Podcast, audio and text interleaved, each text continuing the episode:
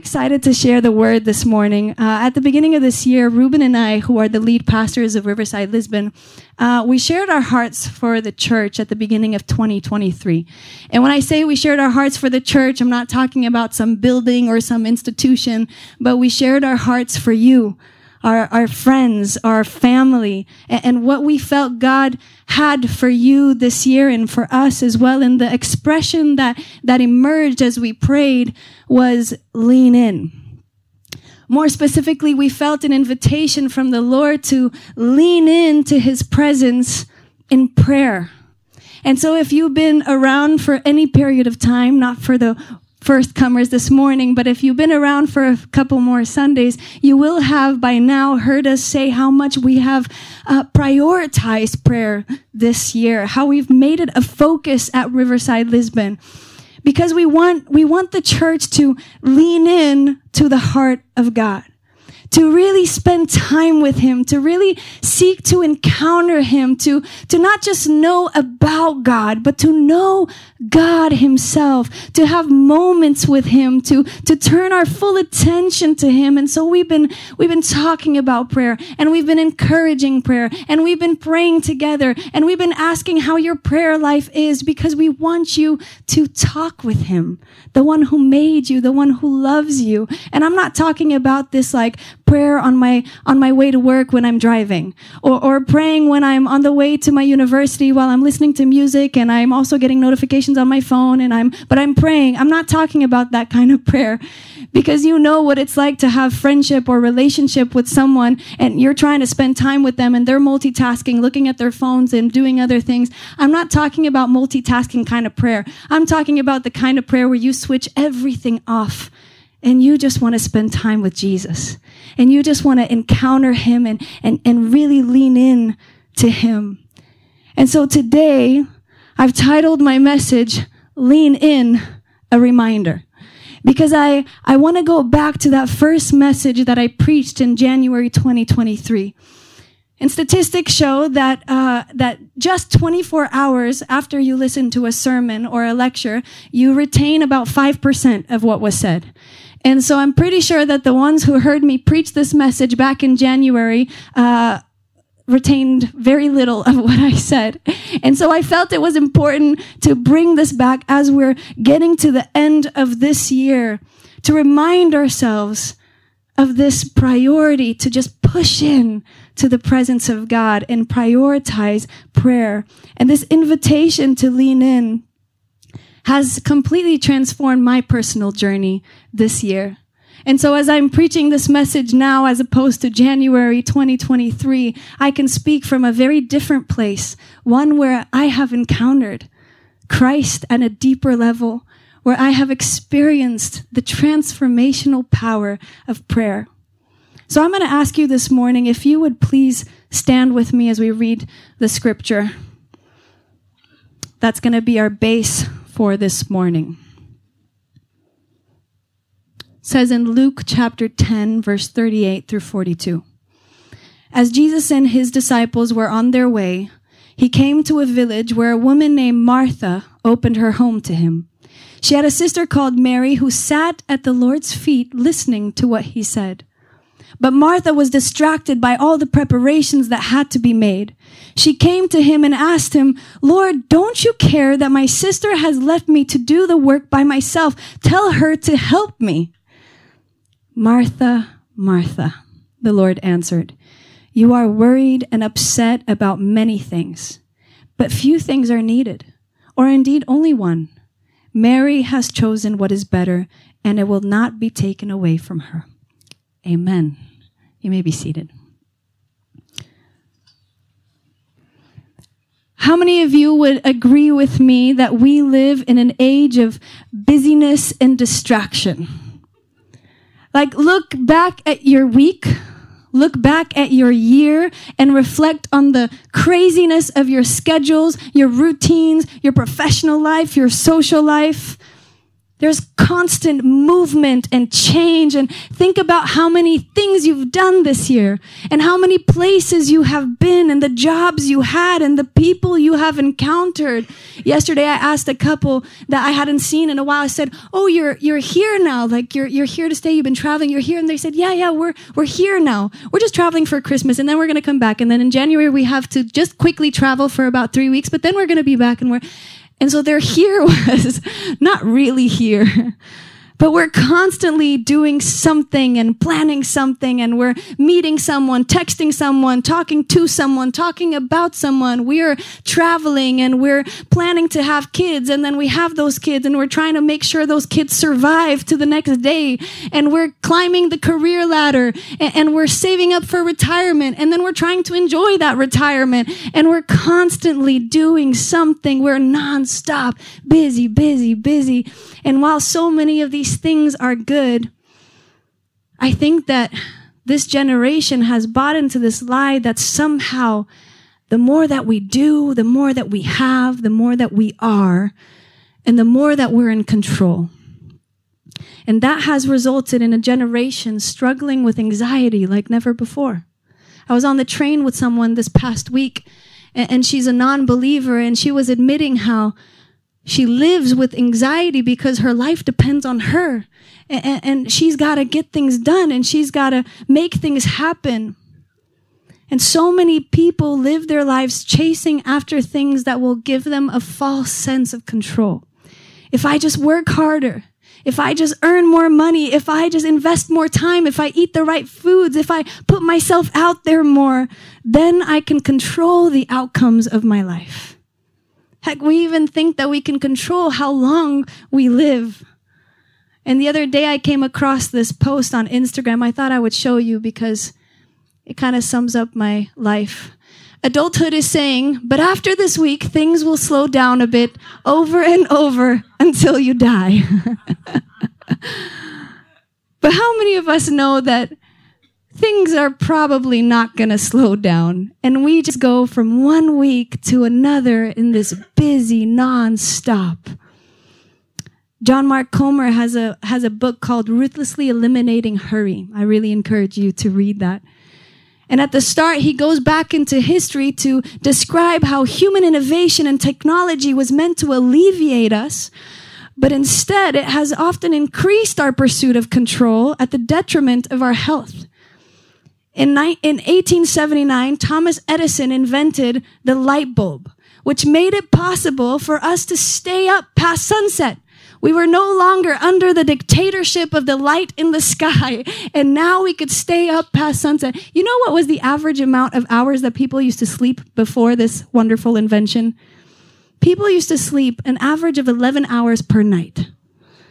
Let me ask you, what's your average of your sleep these days? Six to eight hours if you're lucky. And so technology started changing our lives. Before, when it got cold in winter, you'd have to go into the forest and risk being attacked by some wild animal. Not in Portugal because no wild animals here. but you'd have to get an axe and chop down a tree and then you'd have to drag the tree to your cabin or somewhere. And then with your bare hands, you'd have to start a fire. And it took this whole process. And now you go to this thing called a heater and you click this button. or if you're fancy, you go on your phone and you have an app that, that controls the heating system in your house.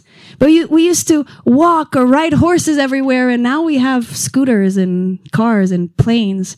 We has, used to have to make food from scratch, and now we have Uber Eats. We used to have to think, and now we have ChatGPT. Don't be hating. I like ChatGPT. But all this to say that in the 1960s, political theorists all over the world, they thought that by now we would be working less hours because of all of our technological innovations and it would save us so much time. Everybody thought that the main problem of today, the main problem of the future would be that we would have too much free time. So where did all that time go? We spent it on other things in this relentless pursuit of hurry and control. And yet the word tells us, and life will sometimes give us this rude awakening that we are not in control. I don't know how many of you heard that Lisbon Project, we had this uh, fundraiser music concert about a week ago. And it was so beautiful. We had refugees from different parts of the world and they were playing, they were artists. And we had Natalia on the piano. She's a music teacher from Ukraine. And then we had Precious, who's from Nigeria, but she was studying medicine in Ukraine as well. And they had to flee because of the war. And now they were here singing about hope together. And it was beautiful. And then you had these two guys from Afghanistan, and and and they had studied um, music in the National Musical Institute for over 14 years. They're incredible musicians, and their dream was to become musical professors. And they were here playing. And the thing that stood out to me in their stories was interrupted plans was how each of them had, had this, had goals for their lives and they were working towards something in their lives, toward targets to the life they wanted to build. And then a war happens or the Taliban takes over or, or things happen in our lives and they just interrupt and remind us that we're not in control. The Bible says you cannot even add another day to your life. You are fully dependent on God for the very next breath that you take.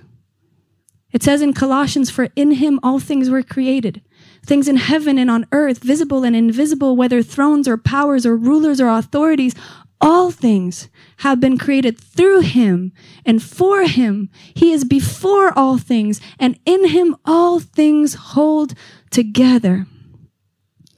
The problem is that we spend so much of our time trying to control every area of our lives that we become too busy to spend time with the one who is truly in control.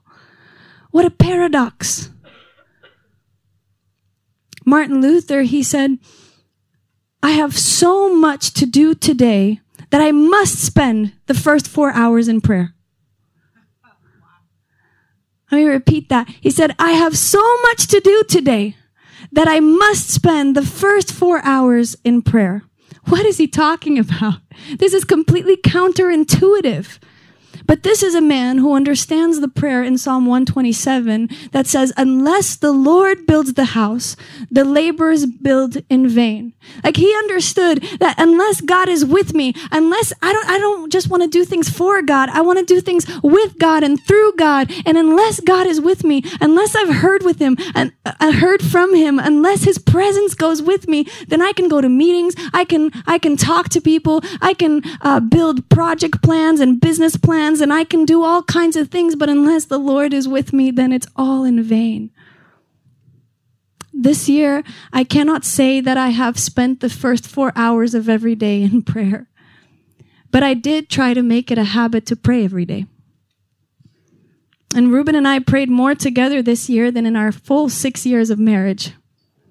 And I don't say this to bring glory to myself, but to testify that when you choose to lean in and spend time with the Father, it is transformational. We're not following some formula of pray in the morning and you'll have a great day. It's quite probable that you won't. Because Jesus promised that in this world you will have trouble and you're going to have hard days. And man, I have faced some hard days this year. But when we spend time with Jesus, our perspective changes and our vision about ourselves changes and our vision about others changes. Our hearts are softened to the spirit that will continue to speak to us throughout the day. And so in that meeting, the Holy Spirit is talking to you. And in that conversation, the Holy Spirit is speaking through you. And in that difficulty, He gives you faith to see the way that He sees. We're saturated by his presence that completely changes everything. I was sitting outside the auditorium a couple uh, weeks ago after the service, and I was speaking to this girl who just had an incredible testimony. It was her last Sunday here, and she just wanted to share what God had done. And he took her from a mental hospital in the middle of Europe, completely addicted to sub, all kinds of substances and a broken home and all of that. And she came to Portugal and here she started coming to this church and she was prompted to buy a Bible and she met Jesus. And Jesus started to transform her and work in her and free her from all kinds of addictions and remind her who he is and his love for her and reminding her that he is the author of her story and that he can still do something new. And so it restored, she was going back home to restore her relationship with her mother and to forgive all the trauma and everything. And, and then she said this, she said, Gaby, every day I cry. Because when I become aware of God's presence with me, it's overwhelming. And I thought that was so beautiful that we would be aware of the presence of God that we didn't deserve to have, but that we freely have. Every day, the presence of the Lord is with you. So if we turn to the story today that we read earlier, we read that Jesus went to have a meal with some good friends. And right in the first verse, we're introduced to Martha as she opens her, G- her, her house for Jesus to come and eat with them. And there is something beautiful about hospitality. In 1 Peter 4 and in Romans 12, the Bible tells us that hospitality and this loving service is a spiritual gift. Martha was serving Jesus, probably wanting everything to be perfect. If you've come to my home, uh, you will have identified that the hospitable one is my husband. and I have admitted in 2023, I have finally come to a decision, an official decision, that I am no longer passionate about the kitchen. it has lost its shine, which makes me question if it ever had a shine to begin with. but that's the beauty of marriage. And as his passion or as my passion decreases, his increases. And so I humbly become less as he becomes greater in hospitality and cooking. And so you're welcome to come, not all at once, but you're welcome to come to our home and taste Pastor Ruben's delicious food. but many times we, we read this story and we villainize Martha. After all, she, Jesus was rebuking her. Or, or we make Mary and Martha mutually exclusive. Like you're either this more contemplative person of prayer and, and reflection, or you're Martha, you're, you're a doer and you get things done. And it's important to understand that these attitudes or these lifestyles are not opposed to each other, but they're to be lived out as essential aspects of Christian life. Yes, Jesus was correcting Martha in this scripture, but not because she was a doer. Just a few verses earlier in Luke chapter 10, Jesus tells the story of the Good Samaritan talk about a story about doing. He is teaching that, hey, faith without works is dead. Remember, it says in James chapter 2 that faith without works is dead. He's telling us that it's important to live out your Christianity, to see the fruit of your faith, to, to identify needs and meet those needs, and, and not just to be Christians who come to church on Sunday and worship, but to be people who, who help and who love and who are active in the community, who are active to meet the needs of others. Jesus loves a doer. The problem with Martha's actions was not that she was doing things that Jesus doesn't value. The problem was that she was so consumed with serving that she became distracted. And then when she complains about her sister, she reveals that she considered that what she was doing was more important than what Mary was doing sitting at the feet of Jesus. And so, despite her good intentions, in the midst of all her busyness, Jesus kindly says, Martha, Martha. And so many of us have such great intentions. We want to provide for our families. We want to give our children every opportunity to enrich their lives. We want to serve our neighbors. And yes, we want to serve the Lord. I look at Riverside Lisbon and I am so excited and so grateful for all that God has done this year. We have grown to two services. We now have the service in the morning. We have an overflow upstairs. We have an evening service as well now. Our, our, our ministry teams have increased. So many of you have signed up and you've rolled up your sleeves and you're serving in different areas. I can see so many talented and passionate people, passionate for his kingdom. One of my favorite things is to arrive on a Sunday morning and to see the Connect team is already busy cooking a buffet for everybody to come in and enjoy. And the sound and worship team has been here since 8 a.m. practicing and getting worship ready and prepared. You have the, the Sunday school teachers who are in the classrooms, getting the classrooms ready. The facilities team has vacuumed and cleaned and, and gotten everything tidy and ready. And it's beautiful to see the busyness on a Sunday morning because people are preparing to worship the Lord together. It's amazing. And I lead the Lisbon project and we've just had our annual leadership retreat this week. Hence the voice. I've been talking a lot this week. but this year we have served more migrants and refugees than ever through Portuguese classes and, and career advice and mentorship and free consultations with lawyers and, and community building events and retreats and kids clubs and all kinds of things. We started a restaurant this year, which is my weekly plug-in for 2D Brunch and Bar. Go and support, eat some pancakes and support the work of the Lisbon Project. But I cannot describe to you exactly what your year has been like, but I'm pretty sure that it's been full on. I'm pretty sure that it's been pretty hectic as well, that it's been pretty nonstop as well, full on with great intentions. Because you're also trying to be a blessing to your family and to your friends and your colleagues. But at the start of this year, I could hear this voice in the same tone as he spoke to Martha saying, Gaby, Gaby in this sweet and gentle voice, but calling my attention from all my good intentions and gently warning me not to miss what matters most. And the message I received is the message that I brought to you at the start of this year in January. I know that you have so many plans and so many dreams for your life. But how much time are you spending at the feet of Jesus? With no agenda, your full attention on the one who is truly in control and the one who longs for your attention, the one who loves to spend time with you, the one who can restore you and heal you and go to places that you've been hiding for so long. How much time are you spending with him? What do you benefit if you gain the whole world but you lose your own soul? Is anything worth more than your soul?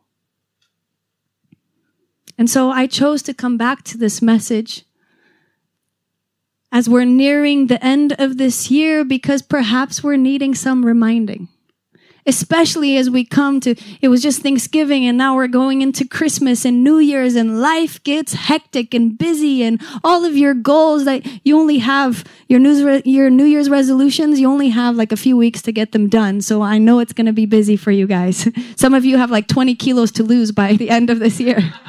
I'm kidding. But it's going to get busy. And Jesus is calling your name out of your busyness and all the distractions, inviting you to prioritize Him.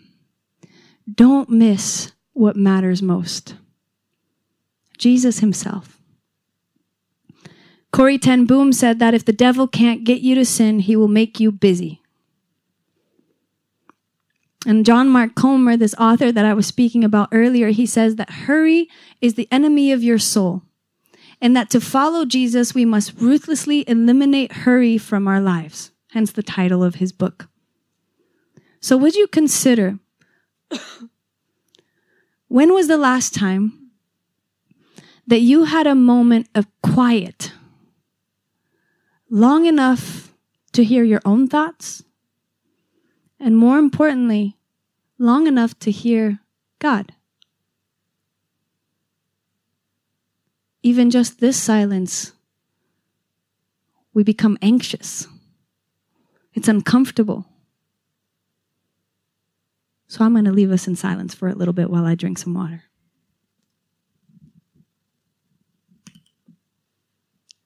In the society we live in, slow equals bad. When you go to a restaurant, you get annoyed if the service is slow. If there's anything I've been saying to the team at 2D, this new place that we're managing is quick. You need to be quick. People come, give their menus quick, bring their drinks quick, bring their food quick. We gotta be quick. Slow is bad. When the internet is slow and we just see it loading, it's bad.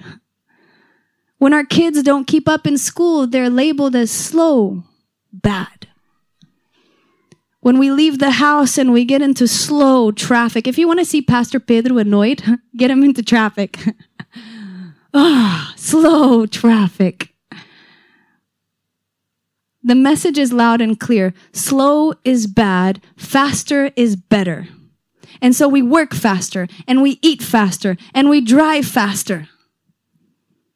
For those of you who hear me preach and who know a little bit about me and who have seen what my week has been like, you're probably like, what is she on about?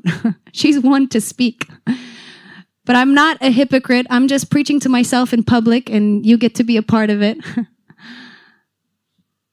I was speaking to someone this week and, and she was sharing how she has struggled with the loss of a loved one. And, and she was saying, I used to teach classes on, on how to get through the loss of a loved one. And now I'm struggling with it. And I said, imagine me. I have to preach the word. What should I know? how should I live this even more? But the world says that slow is bad. Quiet time is a waste. You have things to do, you have places to be, and if you don't, things will fall apart. Organizations will fall and people will die. and you need to go, go, go. And yet the word says, do not conform to the pattern of this world. How easily we become conformed to the pattern of this world. How easily we're just like everybody else, running around and trying to control the outcomes of our lives. But the Bible says, but be transformed by the renewing of your mind. Then you will be able to test and approve what God's will is, his good, pleasing, and perfect will. The life of a believer should be radically different. Because we're surrendered to the one who is actually in control. So, what is the Bible's answer for all your worries and concerns? responsibilities and, and impossible problems to solve.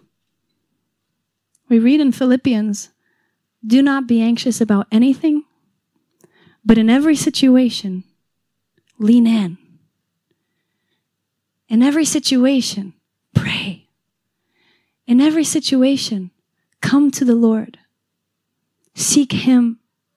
By prayer and petition with thanksgiving, present your request to God and the peace of God, which transcends all understanding, will guard your hearts and minds in Christ Jesus. Now, I'm not saying that doing a lot of things is bad. I'm not saying that being productive is bad. I'm not saying that having a full schedule is necessarily bad. But all of our service and all of our actions, they must flow out of our relationship with the Lord. Martha's problem was not that she was serving, but it was that she was distracted and she was worried about many things. She couldn't stop. And maybe she didn't want to stop. And for different reasons, many of you maybe are too afraid to stop. This year, Barry preached a message back in April. I had to go look at it. I retained more than 5% of that message. It really stayed with me. It's called Come to Me. He preached it in April. You can find it on Spotify, where he went through the different reasons why so many of us don't come to Jesus to rest.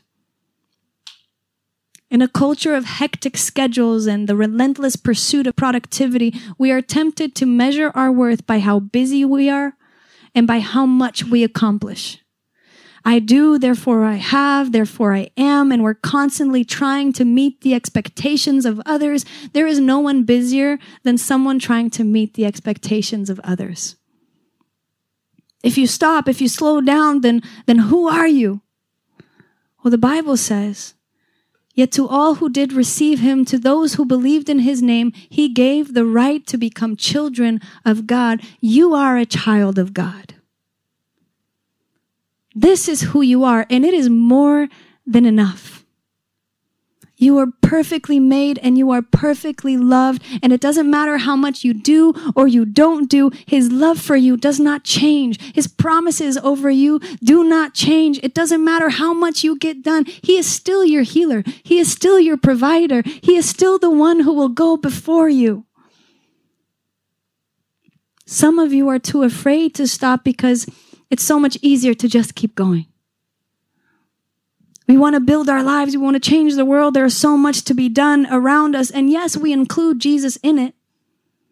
But the problem is that we're chasing experiences and targets and, and, and, dreams for our lives, and we're not chasing Jesus himself, and we're missing what matters most. So some of you are asking, wait, Gaby, so in the midst of all that I have to do and all that I want to do, you're asking me to just go into my room and pray? Prayer isn't really my thing, then maybe God isn't really your thing. That is what I'm asking. That's what the word is asking. That we would turn our attention to Him. And maybe deep down, there's this fear that maybe God won't show up. Well, what if I go and, and I go into the silence of my room and I and I pray and I don't hear anything and I don't feel anything? Because you're looking at all these other people giving their testimony of how they woke up at four in the morning and they were crying in the presence of the Lord and they had this whole experience and you're thinking, well, it's not really like that with me. Well, Jesus said in Matthew 6 6, when you pray, go into your room and shut the door and pray to your Father who is in secret. And your Father who sees in secret will reward you the more that I think about this verse, the more, the more that I understand that the reward here that it's speaking about is Jesus himself. When you go into your room and pray and you pour out your heart and you thank him for who he is and all he has done and you start to verbalize the blessings in your life, more than the answers that you're looking for, more than a change of circumstances, He will reward you with Himself and His unfailing love for you. As we prioritize prayer in our church and in our home this year, I can say that Jesus was my reward. I can say that as I went into my room and I shut the door and I am a doer. I am a go, go, go kind of person. And as I, I asked the Holy Spirit, compel me, help me to go into my room. And I did the uncomfortable thing of just going into the silence. I can tell you that my reward was Jesus. That I grew in intimacy with him that my relationship with him deepened and and I and I encountered him and I had moments with him that I hadn't had before. And sometimes I can tell you sometimes I didn't feel all the feels. But in his faithfulness he rewarded me with himself with his presence that was with me all the days of this year and will be with me all the days of my life But the devil is a liar, and so he'll start telling you, no, God doesn't care. What God's doing with her, he, he's not going to do with you. He'll tell you that God's not listening, that He won't move in your life. You see, when Jesus went to the desert to pray and spend time with the Father, the devil showed up. And he started telling Jesus all kinds of lies, picking on his needs to manipulate his heart. And each time Jesus replied with the truth found in the word of God. And so, so many times this year, I have just prayed the word. I've just declared his promises. I've just declared what I read in scripture and what I believe to be true. And so when you pray, pray the word.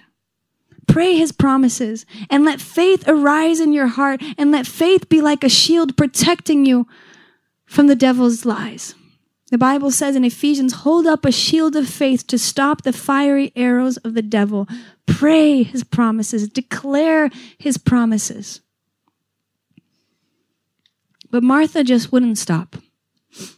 And you know what happens when you're trying to take control and you get so busy that you don't spend time with the one who's actually in control? You start getting tired. And it can be pretty exhausting, actually. And if that's you, Jesus says, Come to me, all who labor and are heavy laden, and I will give you rest. Take my yoke, my yoke upon you and learn from me. For I am gentle and lowly in heart, and you will find rest for your souls, for my yoke is easy and my burden is light. Mary sat at the feet of Jesus during this dinner while Martha was busy and doing all kinds of things. Mary was sitting at the feet of Jesus. And to be sitting at the feet of Jesus, a rabbi, was to take on the posture of a disciple, a role that was typically reserved for male students at the time. When Paul was sharing his background in Acts chapter 22, he says, I am a Jew born in Tarsus in, in Cilicia, but brought up in the city, educated at the feet of Gamaliel. And so Mary was sitting at the feet of Jesus because she was so eager to learn from him. She wanted to hear every word. She wanted to hear what Jesus had to say and she wanted to soak it up. And he says, learn from me. There's a correlation between learn from me and you will find rest. Sit at my feet, hear my words, seek my word, and you will find rest. This year, the women in our church, we've read over, I don't know, eight or 10 books of the Bible together because we're, we're wanting to learn from him that we might find rest. But I have to confess that this verse that we read earlier always got to me. My yoke is easy and my burden is light. And I've been a Christian for a while and sometimes life just doesn't feel easy or light. And if we go back just a few chapters in Matthew, we read Jesus saying something that seems completely opposite. He says in Matthew 7, you can enter God's kingdom only through the narrow gate. The highway to hell is broad and its gate is wide for the many who choose that way, but the gateway to life is very narrow and the road is difficult and only a few ever find it. So what Jesus was saying in the scripture about his his yoke being easy and his burden being light. He was not saying that life would be easy and problem free. He's always been clear that following him means that the road is difficult and we will face troubles and we will face persecution and people won't understand your choices and people won't understand your values and it's going to be tough. We live in a, in a broken world and it's going to be hard. But in everything, what Jesus is saying in Matthew 11 is that by coming to him and learning from him, in it all, despite it all, you will find rest because you don't have to face anything alone. Because he is in control and he is sovereign and he is writing a story and he works all things together for the good of those who love him. Jesus will lift your burdens. And when we understand by coming to him and learning from him and sitting at his feet when we understand his magnificent plan to redeem us and perfect us and when we're reminded that Jesus is preparing a room for us man that gives us hope. Man that gives us excitement. Man that gives us joy in the middle of our trials in the middle of our biggest impossibilities. We are filled with peace that surpasses understanding. We've just gone through a message series called End Times. And every time, every Sunday when they, when they said, they announced the title of the message, everybody kind of, but this title that is supposed to instill fear, we realize that actually it instills hope. Actually, the end is our beginning. Actually, this is what, this is what gives us this blessed assurance when we learn from Jesus, when we spend time to hear from him. Ah, oh, it gives us rest. It gives us peace. Mary sat at the feet of Jesus to learn from him because she understood that he wasn't just a guest at her house. He wasn't just a rabbi or a good friend. He was the awaited Messiah, the Son of God, who was with God and who is God. I've said this before, but it always amazes me. Did you know that Mary appears three times in the Gospels? And each of and every time that Mary is mentioned, we find her sitting at the feet of Jesus. In this meal, she's at the feet of Jesus, unashamedly taking the position usually given to a man to learn from Jesus. Then in John 11, she's at the feet of Jesus, mourning the loss of her brother, whom Jesus is about to raise to life. Then in John chapter 12, she's at the feet of Jesus, anointing him with perfume, wiping his feet with her hair, preparing him for burial. that would then lead to his resurrection. Mary sat at the feet of Jesus. And by doing so, she learned, she worshiped, she poured out her heart, she broke cultural barriers, she served him, she aligned herself with what Jesus was doing on earth. She became known for her devotion. So Martha is not a villain. She's imperfect the same way that Mary was in other ways. Martha was serving, but she became distracted. And Jesus was calling her from distraction to devotion. Come, sit at my feet. Build with me and through me. Live your life with me and through me and for me. I want to call the worship team up as we close. But I want to remind you don't miss what matters most. God wants to keep working through your life to do incredible, amazing things for His glory. But He is gently and patiently calling you to Himself. How's your prayer life? Maybe it's not a question you get asked a lot. And I don't say this to guilt trip you. I don't say this so that you all leave feeling guilty. I'm a terrible Christian. I, I don't pray. I'm saying this as an invitation. Invitation from your Jesus who loves you and who wants to be with you. And man, I, I, I can relate to so many of you that it feels uncomfortable to go into the quiet, to go into the stillness.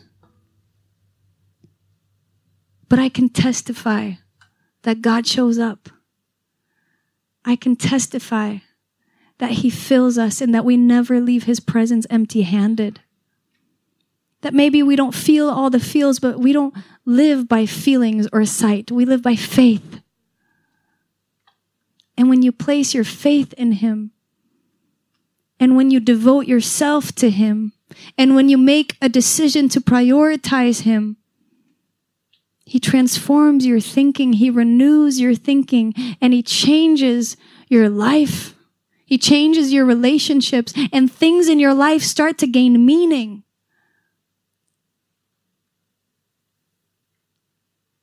So, church, would you stand with me this morning?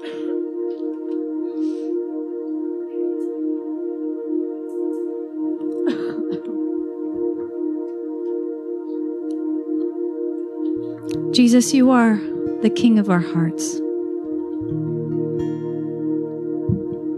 We want to give you the throne over our lives. Because sometimes we take you off of that throne and we take control. But that road leads to a dead end, a frustrated, a tired, an exhausted end.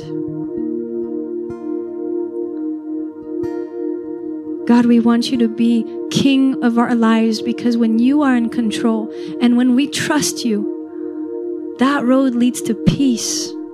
That road leads to joy.